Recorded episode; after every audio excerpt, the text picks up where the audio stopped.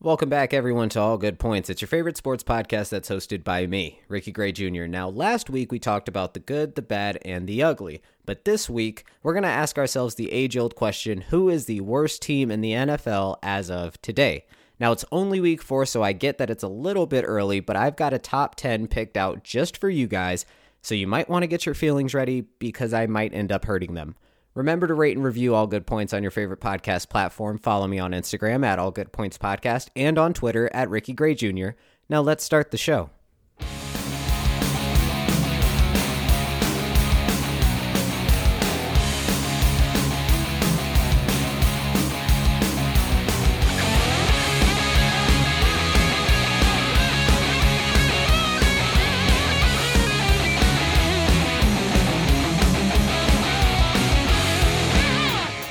I really hope you guys enjoyed that because it might get a little bit more serious now. It might get just a tad bit darker because I'm about to talk about the 10 worst teams in the league according to me. Okay? Some of these might hit a little bit close to home, but it's only based off of what I see. It's just an opinion. You guys don't have to believe what I'm saying here, but I'll have some facts to kind of support what I'm saying. So, let's start with number 10 because we can't get to one without starting at number 10.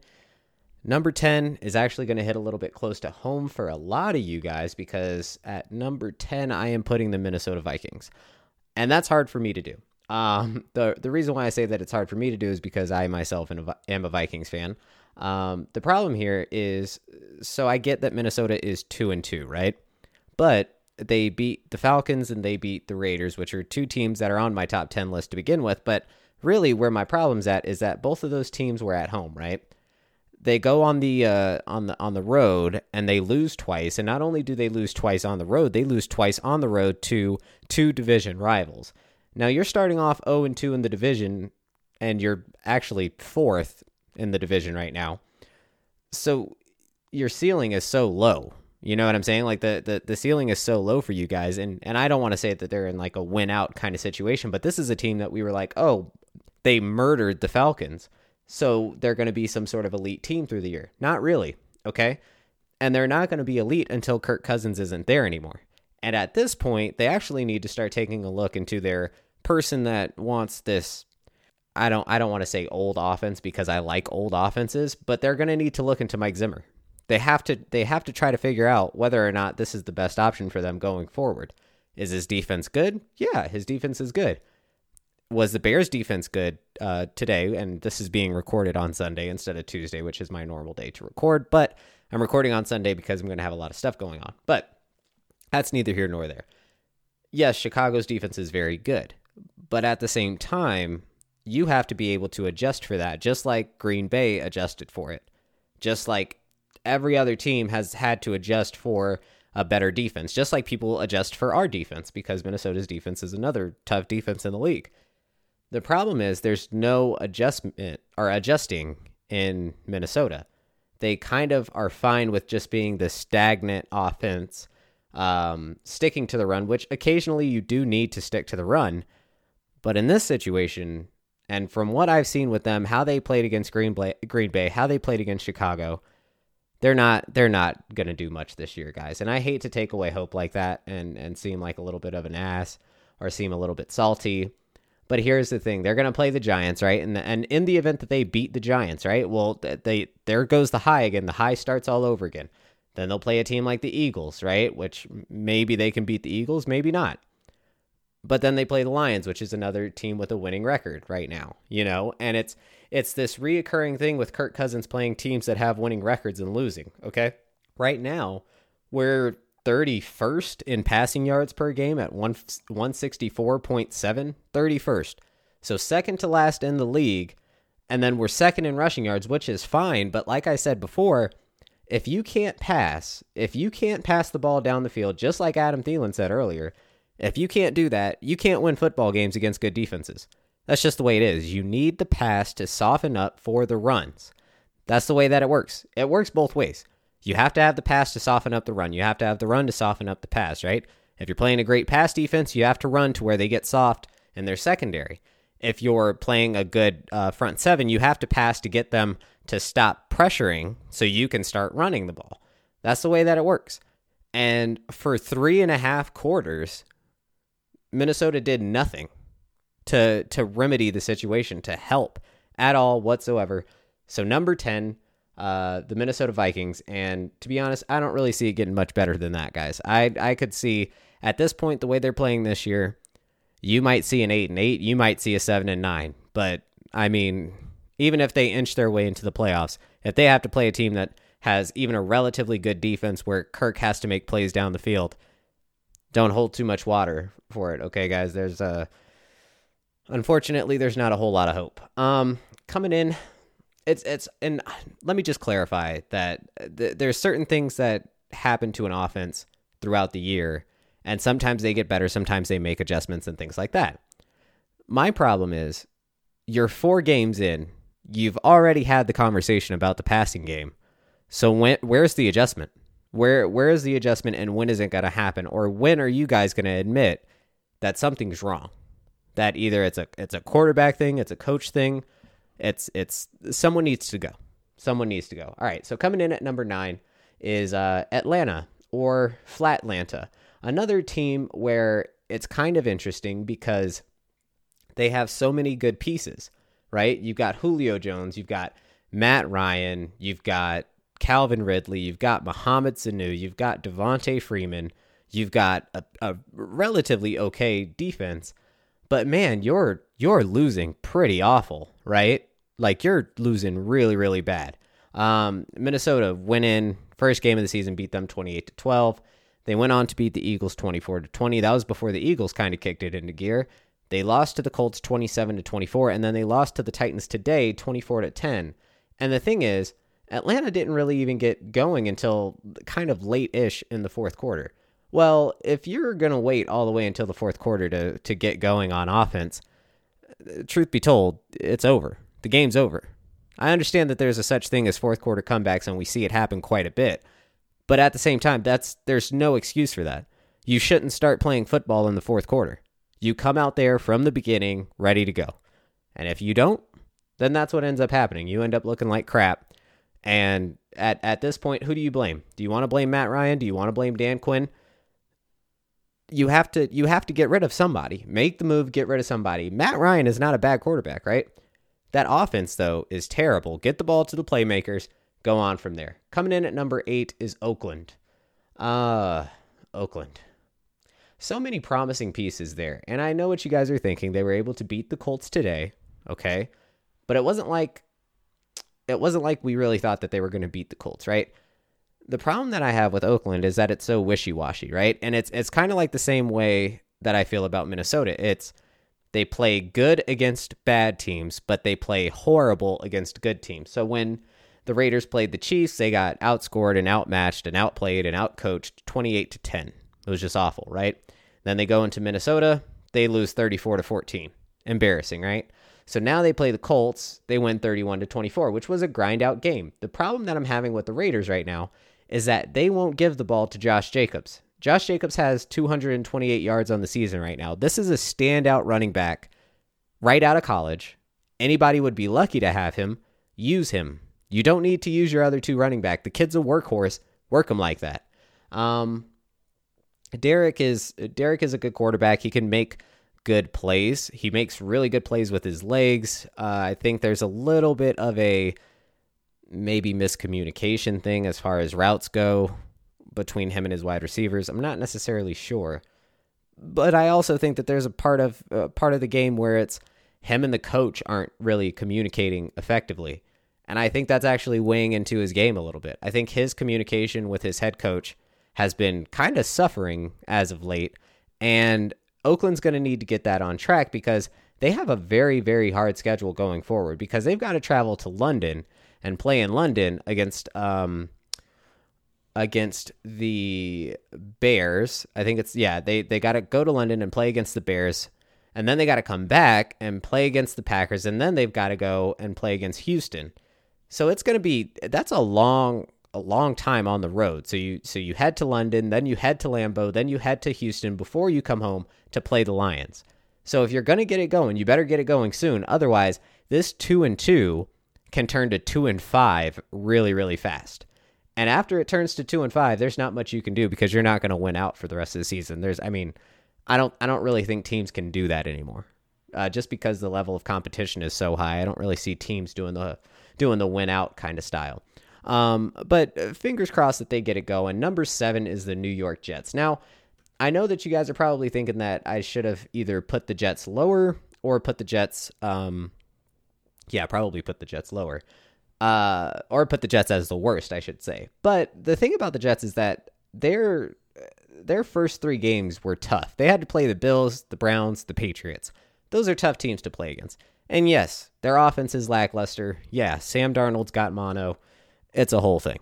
Um, but I do think that the Jets can actually turn this around to be somewhat, I'm going to say somewhat of a positive.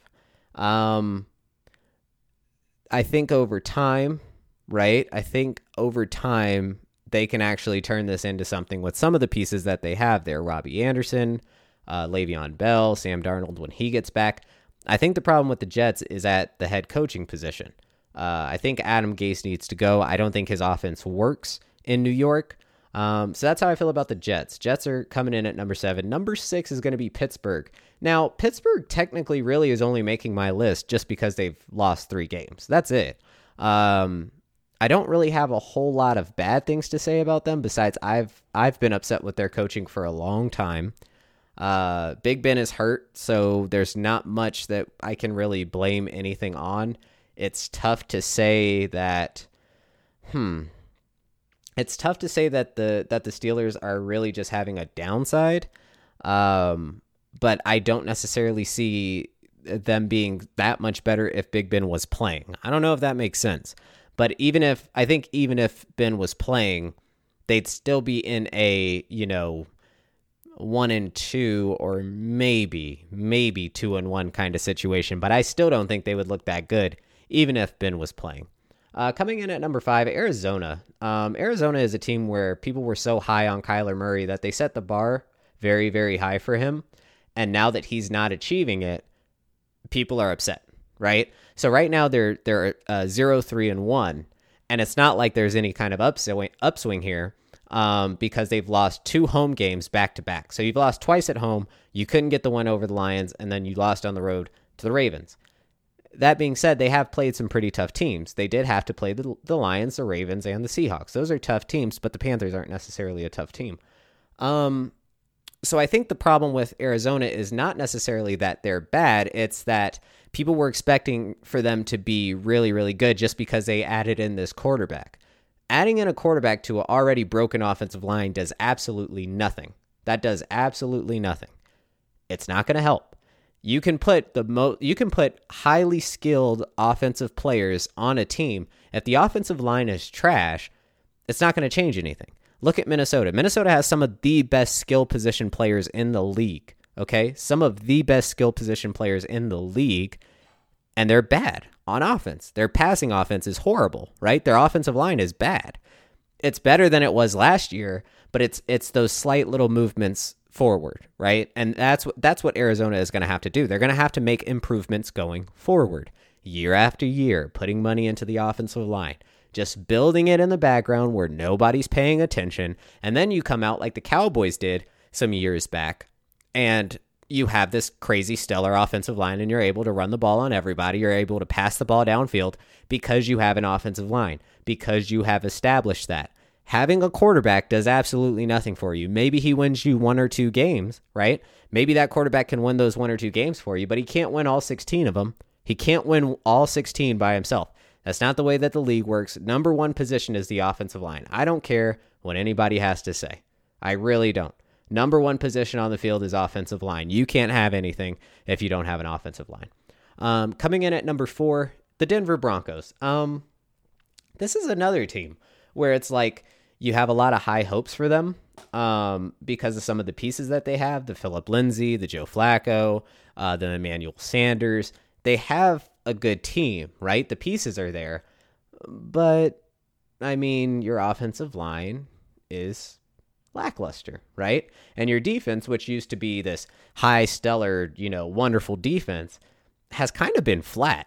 You know what I'm saying? Like they've they've been pretty flat. So you can't necessarily put it all on Joe. You can't put it on your skill position players. You have to put it on the team as a whole. Now, this is the time where they start to look at Vic Fangio and go, okay, well, you know what? You had a little bit of time here. You were supposed to do something this season. We gave you the money to do this. This is your fault. This is coaching. You're fired. That's usually how these things go. Um, you know, at the end of the game, the Jaguars were able to to take a win from them today, twenty six to twenty four. They lost to the Packers, which I understand losing to the Packers. It's it happens, right? It's hard to play Green Bay in Lambeau. I've said that a thousand times. It's a very, very tough place to play. Uh, you lost to the Bears. The Bears have a solid defense, so there wasn't really much of anything to do there. And you lost to the Raiders 24 to 16. Now, the Raiders one I can't really excuse. Um, I think that Denver, depending on how long Joe Flacco stays there, might be able to put some pieces together as far as the O line goes and might be able to get some coaching going to where they look a little bit better. But I don't think Denver is going to be, you know, Denver of old anytime soon. And it might be a, a, pretty bad season. If you're a Denver fan, it might be a pretty tough season to watch. Um, but hang in there because honestly, that's that's really all you can do. Uh, coming in at number three is the Cincinnati Bengals. Now, Cincinnati is a team that I kind of de- despise is not the word. That's not the right word to use. Cincinnati has been bad for a long time, and it's not going to change anytime soon. Why Andy Dalton is still there, God only knows. Nobody knows why he's still there. Okay. Um, Jonah Williams, one of their, you know, stellar picks, was was already hurt before the season started. Um, you know, there's there's not really many bright spots besides people like AJ Green.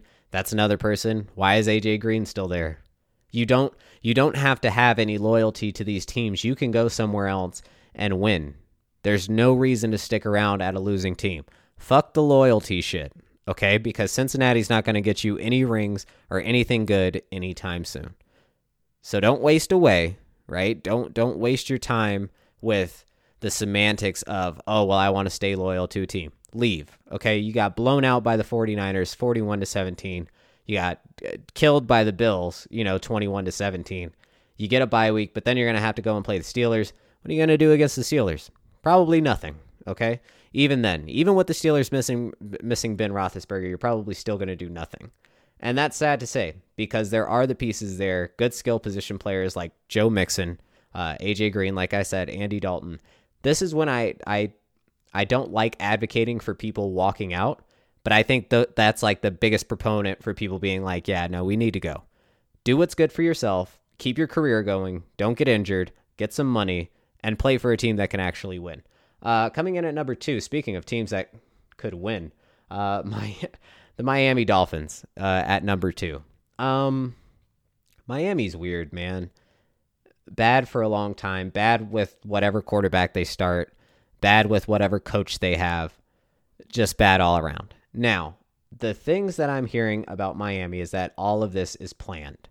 That's that's what I've heard this whole time is that this whole thing is a plan to tank and get Tua Tagovailoa.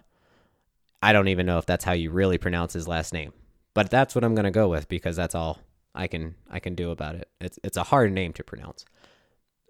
My my issue with that is that if if tanking is a real thing in the NFL, then it's it's really sad and tanking just to get one quarterback that's probably not going to transition well to the NFL, that's absurd. That is completely and utterly ridiculous. There is there is absolutely no founding principle that says Tua Tagovailoa is going to be great when he gets into the NFL. And then let me pair that with saying what kind of message does that send to the rest of the guys that are on that team that you're going to purposely lose or purposely play bad or whatever, whatever your excuse is, just to get one player in the draft. Maybe. Maybe. Okay? And then say you do get to a Tagovailoa. Ta- say say that he is going to be good in the NFL. What makes you think that you have the offensive line to protect him to where he actually does look good in the NFL? He could have all the skill in the world. Your offensive line is. What are you going to tell him? Okay, now start playing. Now play for real. After you get blown out by the Ravens 59 to 10, you lose to the Patriots 43 to 0, you lose to the Cowboys 31 to 6, and you get your ass kicked by the Chargers 30 to 10. There's no business for tanking in the NFL. That's sad. If the front office came up with that, then the NFL Players Association needs to look at that. And then the, the guys that are on the, the Dolphins right now need to call their agents up, find them a better deal at another place that winning is actually important and they don't tank just to get a kid that they think is going to be good. It doesn't make any sense, right? I mean, uh, uh, theoretically, how much sense does that make? Anyways, whatever. Um, they're number two.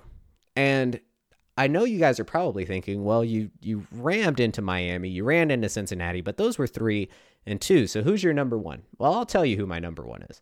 My number one worst team in the NFL is the Washington Redskins. Now, this is an interesting kind of dilemma, right? Because I know a lot of people that like the Redskins. I know a fair amount of people that like the Redskins. The Redskins are god awful, okay? You have a quarterback that can't really even take three steps back before he's got somebody breaking through his offensive line because your offensive line is trash. You haven't done anything to solidify your guard because you have a guard, but he's holding out because either one, A, he's upset with your front office, or two, you guys are refusing to pay him a certain amount of money. You have guys that are on the offensive line that won't hike the ball. When you bring in the new kid, when you bring in your rookie, Dwayne Haskins came in today. He's he's signaling for the center to hike the ball, and the center's acting like he's in La La Land or something. People are like tapping him to get him to pay attention. Doesn't hike the ball says fuck it. All right, well, there's the delay game, right? They're quitting on plays. Before the plays even happen, they're quitting on the plays. The team looks horrible. There's no team chemistry, there's no leadership, and it all starts with the head coach, Jay Gruden. And somehow, somehow, this guy's job is still secure. Explain that to me like I'm five. How is his job secure when he hasn't done anything to prove that he can be a leader of a coach in the NFL? Washington has been the laughing stock of the NFC East, and the Giants are in the NFC East.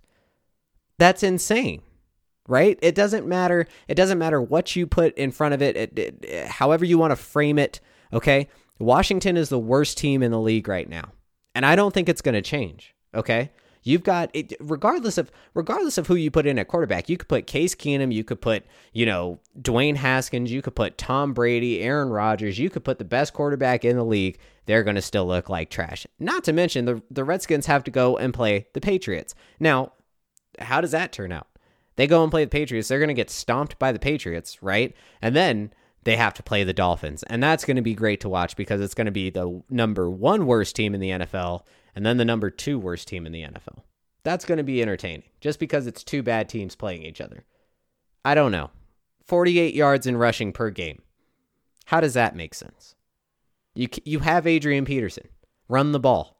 Well, we can't run the ball. You want to know why? Oh, well, our offensive line is trash. So that's it for me this week, guys. Um, top 10 worst teams. If I missed anybody, if you guys thought I should have threw somebody else in, go ahead and DM me on Instagram at All Good Points Podcast. Remember to follow me on Twitter at Ricky Gray Jr.